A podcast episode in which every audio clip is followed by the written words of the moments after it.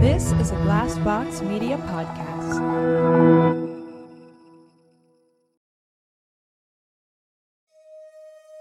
There is a space between reality and fantasy, between light and dark, between rational and irrational. In this space, there are merchants, purveyors, and traders of all things of value. This space is known all over the world and has many names. Hades, Tophet, and the Inferno are just a few.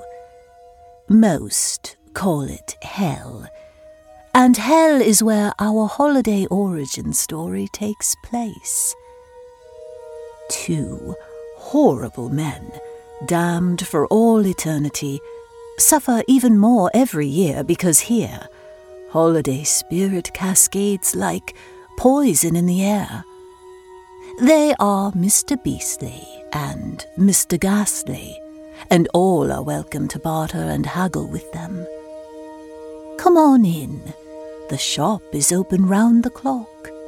No shirt, no shoes, no soul. No problem. All stories have an origin, even one that ends with God bless us. Every one. It was Christmas Eve. Mr. Beastly could smell it in the air and pinched his nose hastily in case any of that stinking Christmas spirit happened to make it through. But of course it was useless. The veil of this night was upon every surface, hanging in the air and making its way into tiny crevices and dark corners. There was no escaping it, even in hell. And hell is where this story takes place.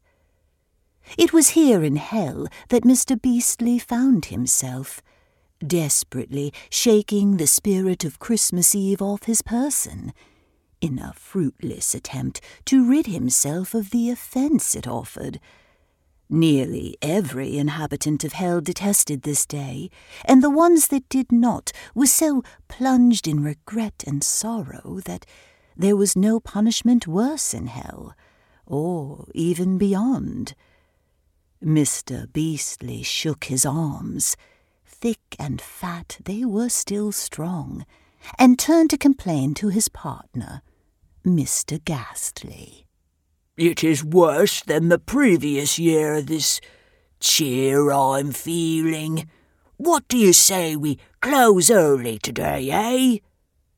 But Mr. Ghastly was having none of it. His eyes flashed red with rage, and his skin darkened that special hue of green. He put a withered finger to his dark lips and licked them aggressively with his thin, forked tongue that resembled that of a snake a little too much. He smelled money, always money, money in every corner and at any opportunity. And closing up early ran the possibility of missing a profit. What was better than to drown sorrows of such a cheerful occasion like Christmas Eve? Shopping. Mr. Ghastly was sure of it. Close early? You are getting dumber and dumber with every stinking year that rolls by. Mr. Ghastly spat on the ground, and whatever landed there sizzled and evaporated immediately. Hell was not a place of delight and leisure. It was hotter than the sun and more unpleasant than the sulphurous mines. Mr. Beastly looked at his partner, his evil little eyes getting smaller and more menacing, and scowled, revealing a row of frightful, sharp teeth. I can't stand the feel of the day, that's all I'm saying. You know how it is. He picked at a tooth with his fat finger. It will be this way anywhere you go, so you may as well stay here. Mr. Ghastly shook with anger, but he held back, choosing not to assault his partner just yet. It is miserable for everyone, and we might as well profit by such pain. Look, I see a demon float towards us. You suppose he will enter and buy something? Perhaps a soul to torture at this most unpleasant time, or a curse to unleash on some mortal? He approached the window and smiled to himself, but the smile faded the moment the demon floated by without so much as glancing at the establishment. Bless that ugly creature! Mr. Ghastly cursed in anger. It must be said that the establishment by the name of Beastly and Ghastly was the very centre of commerce here in Hell. What it lacked in class and refinement, it made up in the variety of sinister and cruel items it kept on display. All sorts of goods could be found here, some well known, such as a wide selection of witches' potions, and certainly there were no shortage of witches here in hell. Others not named, but only carefully whispered, lest the word itself escape on the wind and make some trouble. It was told that this infamous place had brought on many a plague and so many wars. It was impossible to recall them all. It had stood at the same spot for many years, and no doubt would stand here for many centuries still. How did the monstrous pair meet? When did this business commence? That was lost to times and not even Mr. Beastly nor Mr. Ghastly could recall how they had become partners and proprietors of such a monstrosity. They both fell into this line of work as smoothly and naturally as many a politician or a self proclaimed man of God falls into their line of work, until one day they find themselves in the hot bowels of hell Mr. Beastly was the older of the two, and was named so precisely for his appearance and his rage. A fellow of large stature, Mr. Beastly towered over souls. His fat stomach protruded through his dark hooded robe. All anyone really saw of Mr. Beastly were his sinister dark eyes peering at them through the blackness, and his big fat arms. But it was also known that underneath that robe, Mr. Beastly was quite hideous. You see, Mr. Beastly was a vain man when he walked the earth. He started wars. He pillaged villages. He raped and murdered. All Mr. Beastly wanted was notoriety and fame to have it all by conquest or theft, and he was unstoppable until his very end. Countless souls have suffered, and many more have perished. As things go, Mr. Beastly's ultimate punishment was that despite all he had done, not a single soul remembered his name, and his mark on the world was lost forever. Even Mr. Beastly had no recollection of what his real name was, or from what family he had come. Unknown, forgotten, erased, that was Mr. Beastly's ultimate punishment. To top it all off, he was still vain. Therefore, he put the robe over himself so as to hide his hideousness away from dead souls. Yet even that was only a temporary relief, for on occasion a demon would tear Mr. Beastly's robe down and expose his hideousness to the uproarious laughter of those around. No, there was no salvation for Mr. Beastly anywhere in hell, even though the place did suit him. Mr. Ghastly was younger than his towering partner by many centuries. Unlike Mr. Beastly, Mr. Ghastly was shriveled up and tended to resemble a mummy or a dusty old corpse. He did not care much for his appearance. All his thoughts were preoccupied with money. Mr. Ghastly salivated like a dog when he happened to catch a sniff of the magical scent of money in the air. His nose was so precise that he could tell a rich man even if he happened to be in rags. It is true that Mr. Ghastly was a successful businessman when he walked the earth. Success has many benefits, that is certain. But for a man obsessed with wealth and possessions, success only leads to misery. For no matter how much wealth Mr. Ghastly had acquired and hoarded, his soul shriveled and shrunk in proportion. It was even rumoured that Mr. Ghastly had forsaken his own family, had left his sick child dying and perishing, for the surgery was too costly in Mr. Ghastly's opinion. The child was headed to the other side anyway. What was the use? The mother had followed after her child, for her heartbreak had gotten the best of her and ruined that young soul completely. But Mr. Ghastly did not grieve, for every coin not spent was a coin saved. He was a man of massive wealth, the wealth of such proportions it was hard to imagine that it was real.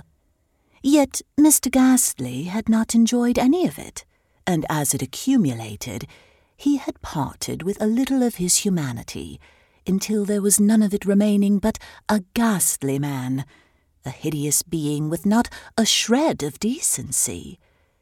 Is it possible that Mr. Ghastly had begun to resemble a corpse while living? Quite.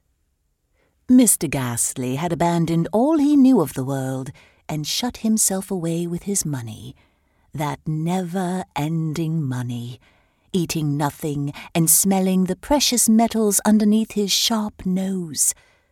Perhaps Ghastly did not even bother dying, preferring to save on the costs of a funeral. With no family and no will, not one soul, not even Mr. Ghastly himself, knew what had happened to all that money upon his death. Yet upon descending into hell, Mr. Ghastly had learned that he was to be a pauper for eternity. No matter the business venture, not a single coin made its way to Mr. Ghastly, and when it did, turned into ashes the moment Mr. Ghastly touched it. Even now, while running a successful business, Mr. Ghastly could not keep a single copper coin, not even a wooden token, for everything ended up as a heap of ash. Being addicted to wealth, this drove Mr. Ghastly crazy, and every day he lived in torment, like a dog chasing its own tail. Mr. Beastly yawned, and upon inhaling some of the crisp Christmas air, began choking. Immediately he took out a little silver snuff box with a beautiful design on it and took a pinch of snuff. Mr. Ghastly's eyes flashed at the sight of such an exquisite thing, a thing he himself could never afford, and he scowled. Beastly, why don't you go out and see if there is a shopper you can attract, huh? You big lazy sod. Mr. Ghastly put both his scrawny arms on his hip and resembled a scarecrow. Mr. Beastly frowned and was about to swing one of his large, swollen arms at Mr. Ghastly's face when a little witch slipped through the crack in the door. She was old and charred, quite roasted by the Inquisition, and her eyes shone with determination. This is Mr. Ghastly, and before we continue with our dark and fiery holiday tale, the bills are overdue, and we must take a brief moment to hear from our sponsors. When you need mealtime inspiration, it's worth shopping Kroger, where you'll find over 30,000 mouthwatering choices that excite your inner foodie. And no matter what tasty choice you make, you'll enjoy our everyday low prices, plus extra ways to save, like digital coupons worth over $600 each week. You can also save up to $1 off per gallon at the pump with fuel points. More savings and more inspiring flavors make shopping Kroger worth it every time. Kroger, fresh for everyone. Fuel restrictions apply. Welcome back to Beastly and Ghastly. Please let us know if there is anything you'd like to take a closer look at. Nothing is off limits. You the proprietors here? Aye, both Mr. Beastly and Mr. Ghastly answered. Mr. Beastly lowered his fat arm, and Mr. Ghastly rubbed his two thin hands against each other. How can we be of help? Mr. Ghastly asked, and his lips attempted something like a smile. In truth, Mr. Ghastly was scowling. His dried up face had only moved in one direction. Have you any toads and adder's fork? Gonna make yourself a spell, eh? Mr. Beastly licked his lips, thinking of fat toads. And an eye of newt if you have it, the witch added. Sage and lavender if that made its way to hell, but I suspect it did not. Mr. Ghastly spat and kept rubbing his hands together. His eyes sparkled with a certain flame when the witch produced a big gold coin from her sleeve. Why, if it's sage and lavender you want, we'll have to get that for you, Mr. Ghastly said. Why, if you want adder's fork, you can just cut Ghastly's tongue off and it will serve you all the same, Mr. Beastly remarked.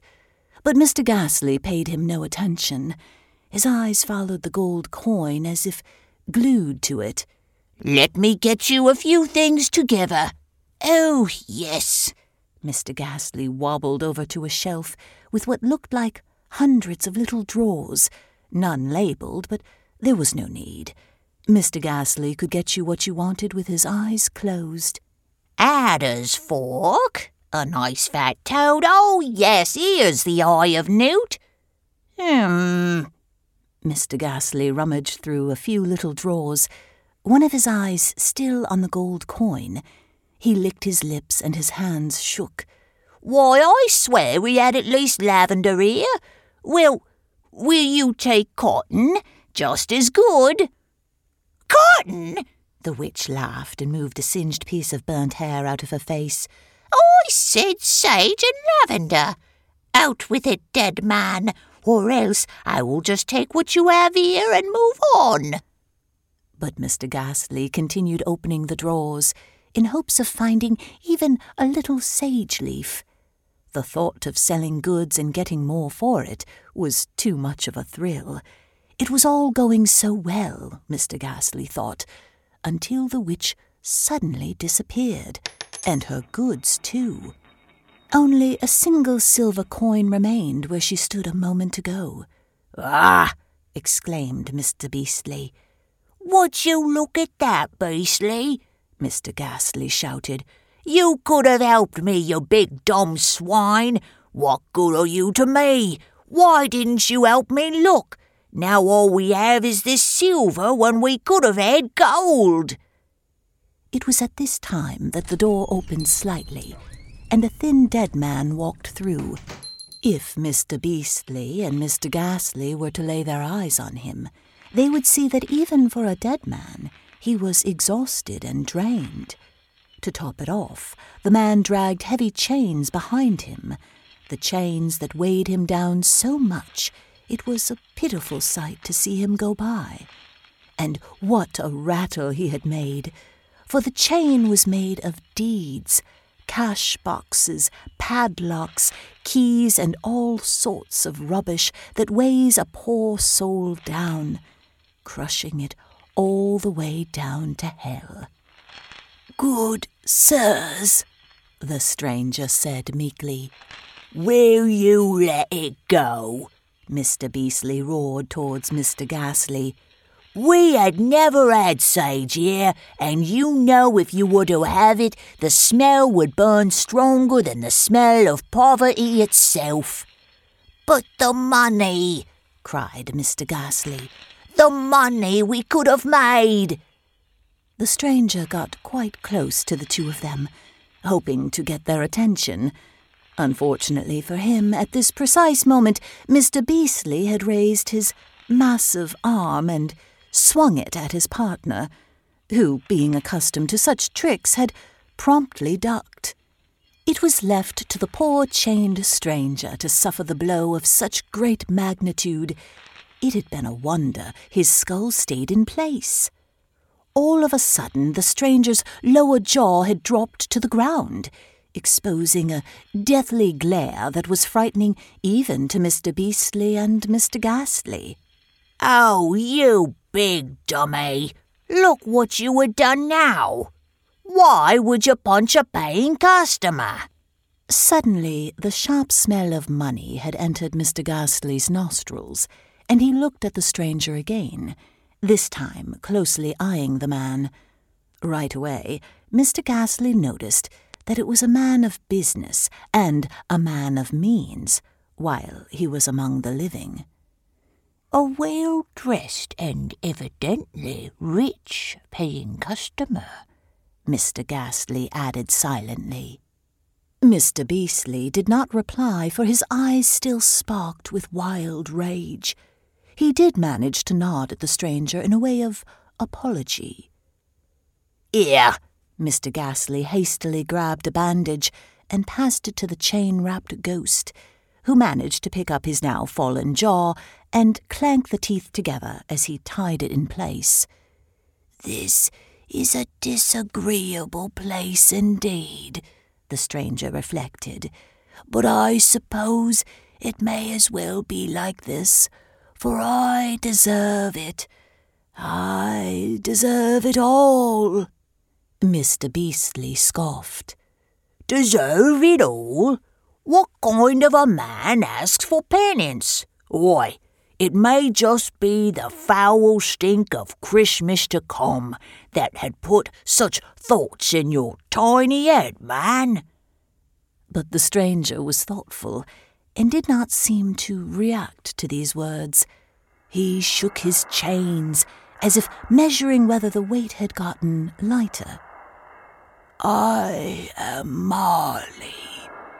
Jacob Marley, the stranger said. I am here to buy a favor of you fine gentlemen. Here he eyed the pair suspiciously, for the beings in front of Marley were neither fine nor gentlemen. Mr. Ghastly was excited. Even before he handed Marley the bandage, he had taken note of the man's neat pigtail and his fine waistcoat, his boots with tassels, and concluded that his purse was full and deep. Here, here. He motioned for Marley to approach and even bowed a little. I am Ghastly, and this here is my partner, Beastly. Tell us your favour, for we are eager to oblige. Ah, uh, I had a partner once, Marley exclaimed. Oh, wretched, wretched! It is on his account that I stand before you, gentlemen. You see, my partner is still among the living, and I would do anything to warn him of this fate, to have some of the harm we had managed to concoct in life undone, and undone for all eternity.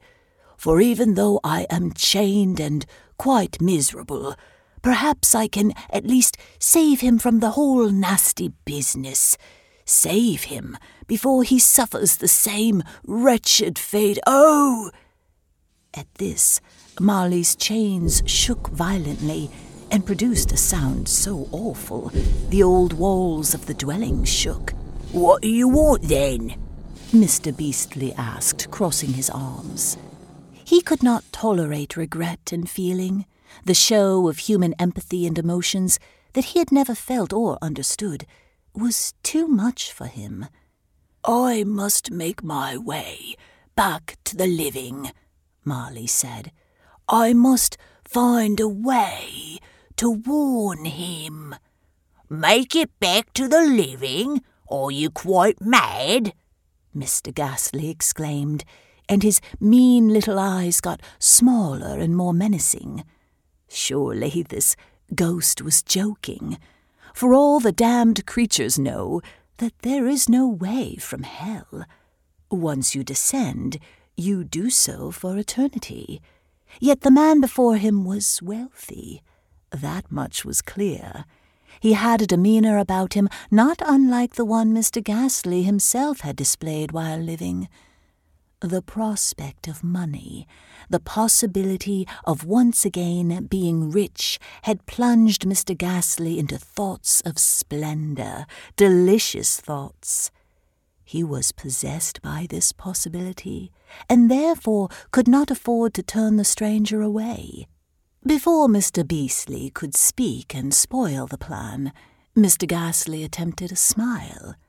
Yet smile it was not, for his leathery face could never manage such a feat, and nodded vigorously. Aye, for a price it can be done. Mr. Ghastly continued while looking for a purse on the stranger's person, for surely it was of respectable size. I would give anything to undo the damage done. Marley put his face in both his hands and cried. His shoulders shook, heavier under the weight of penance than even the weight of the chain that was upon him. Oh, how I want to take it all back. How miserable this existence is to me, and still I cannot change it. If time was a friend to me, if only I had seen what I see now sooner. Calm yourself, Mr. Beastly replied. He was not a man of emotion and was losing patience with their customer. By this time, Mr. Beastly had figured that there was really no remedy to buy and no favour to sell, yet the prospect of easy money was not lost on him. Have you a purse? Mr. Ghastly inquired. Take it. Without so much as a protest, without a slightest bargain or concern, Jacob Marley had detached a cash box off his massive chain and threw it over to the two proprietors. All this only adds weight to my sorrow, and I will have no part of this greed any more. This is Mr. Beastly. We really don't need to take a break, but Mr. Ghastly insists upon it. We'll be back shortly. Just sit tight. Finally, on with the story. Mr. Ghastly's eyes sparkled, and his tongue licked his dried up thin lips with major excitement. But it was Mr. Beastly who picked up the cash box and promptly hid it in his robe. Well, then you must come back after Christmas, and it will all be arranged. Mr. Beastly towered over the ghost his eyes sparkling like two sinister stars. Can't you do something now? Marley pleaded. I stand here before you now and want to give this my immediate attention. Why must you hesitate and drive me further into despair? Calm yourself, man, Mr. Ghastly chimed in. Everyone knows that nothing can be done at Christmas, and even if we tried, we would have nothing to show for it. This is a filthy time. Can't you smell it in the air? Even the devil himself will not so much as venture out on a day such as this. Jacob Marley looked around him and put a hand to his forehead. Even as a ghost, he acted in such a human manner it was clear that he had died not even a decade ago. Yet the task of dragging this chain around all this time had caused quite a change, and it was clear that slowly this would wear him out. So perhaps Marley did want to make his chain a little lighter, if not through his conscience, then at least by the warning he meant to give his friend. Very well, Marley said. I shall come back after Christmas. He was about to turn and disappear when something moved in the dark corner. Mr. Beastly stepped closer to it, intending to grab whatever it was that lurked there. To him, it looked like a cat. Don't listen to these fools. A voice pierced through the stillness. It was a familiar voice, and a moment later a cat like creature made its way into the candlelight. It was a grotesque sight. Neither an animal nor a woman, yet the face was familiar. Ah, cried Mr. Ghastly. It is you again. And indeed, the same witch that was at the establishment earlier had materialized and now stood before the men, leaning on a bench with a smile on her burnt face. She had never left the business, but instead had transformed herself into a small mouse, and then, as befitting to any respectful witch, a cat. This whole time she sat in the dark corner, entertained by the curious exchange. Why, these two could not get you anything of worth, the witch proceeded. I sure do know a pair of liars when I see them. They had tried a similar trick on me just a moment before you came. You owe me gold, Mr. Ghastly cried out suddenly. His mind was on a shiny coin he saw and never got to have. I have paid you a fair share, the witch scoffed at the man. With a smile, she approached Jacob Marley. So, you want to get back to the place of the living? Ha! Well, it is not for me to judge, but I can tell you the one way, the only way to do so, is to evoke the help of the spirits. I heard there are many spirits out there but the most powerful roam this place and all others precisely on Christmas Eve. You are in luck, Jacob Marley, for you may have yourself a chance to visit your wretched partner still. Tell me of these spirits, Marley begged. His voice shook with excitement at the possibility. Don't listen to her, Mr. Beastly interjected. He got used to the weight of a cash box by his side and did not want to part with it. I know what I speak of. The witch shot a glance at Mr. Beastly, and he felt himself weaken at his knees a little. Shoo, shoo, you beast! Mr. Ghastly started to approach the witch, but thought better of it and stopped, unsure of what to do next. It was Mr. Beastly's job to deal with difficult customers. Not even a demon would dare stand up to Mr. Beastly. Yet this witch did not seem to be bothered by either of them.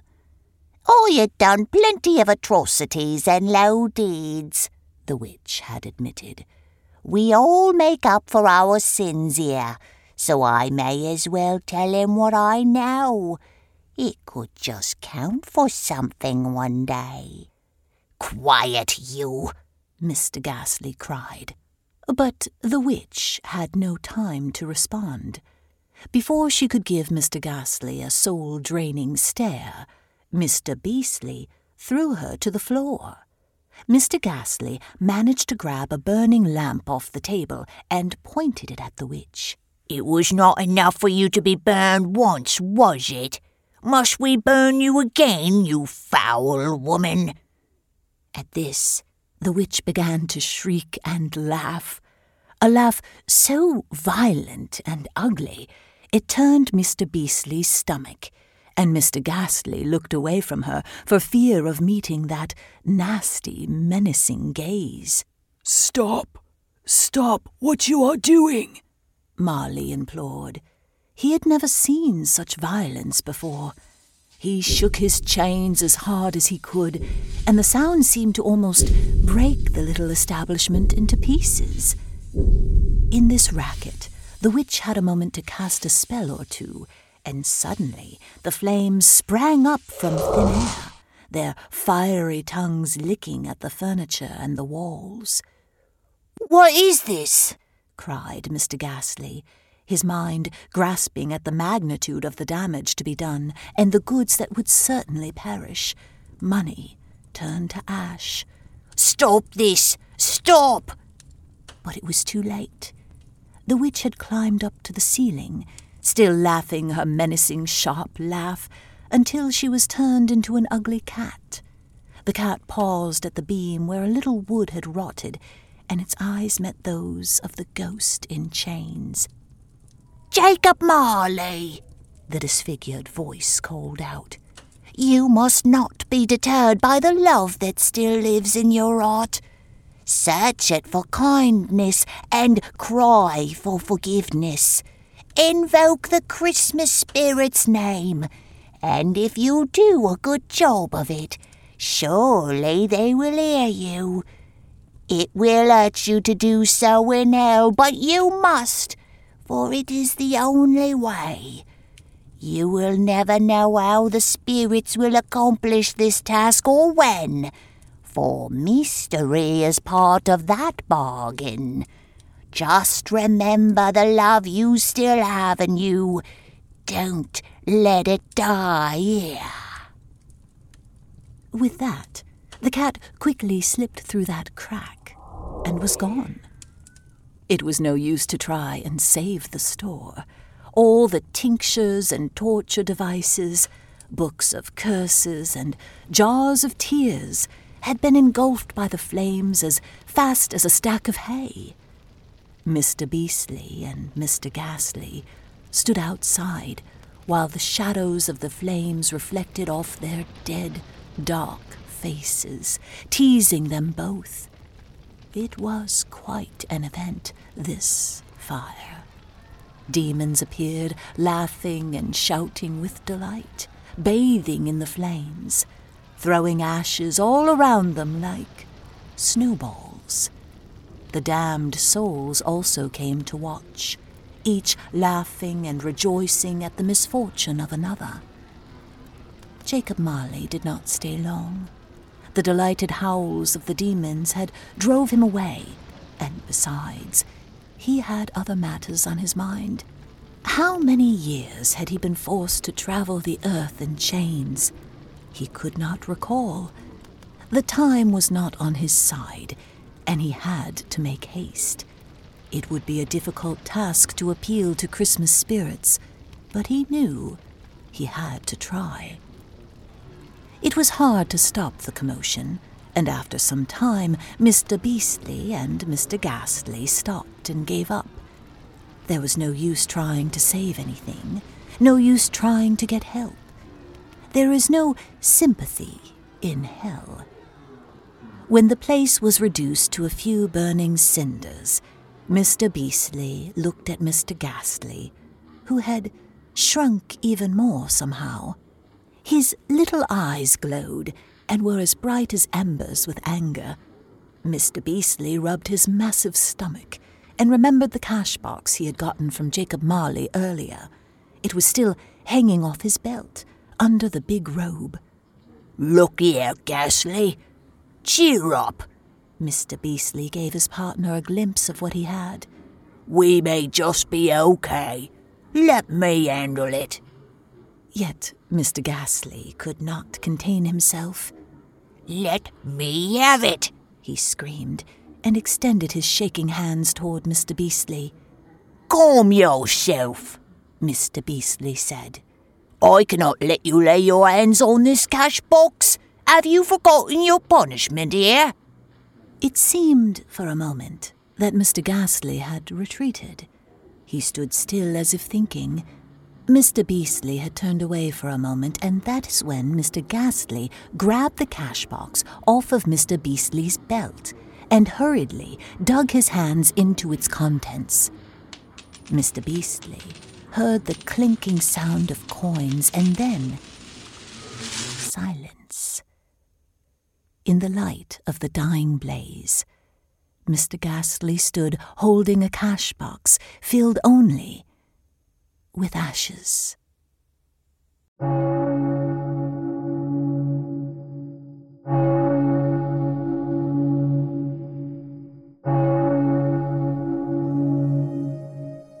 Beastly and Ghastly was written in blood by Pi Rational Writer, with characters based on Charles Dickens' A Christmas Carol. All voices in Beastly and Ghastly's hellscape are brought to life and brought to death by Sarah Shekels. Beastly and Ghastly is pleasing to the ear, even in hell because of Mr. David Williams, who is responsible for the post production audio mastering, score, and ambiance. Thank you for frequenting Beastly and Ghastly. We appreciate your business and hope you will seek to return very soon.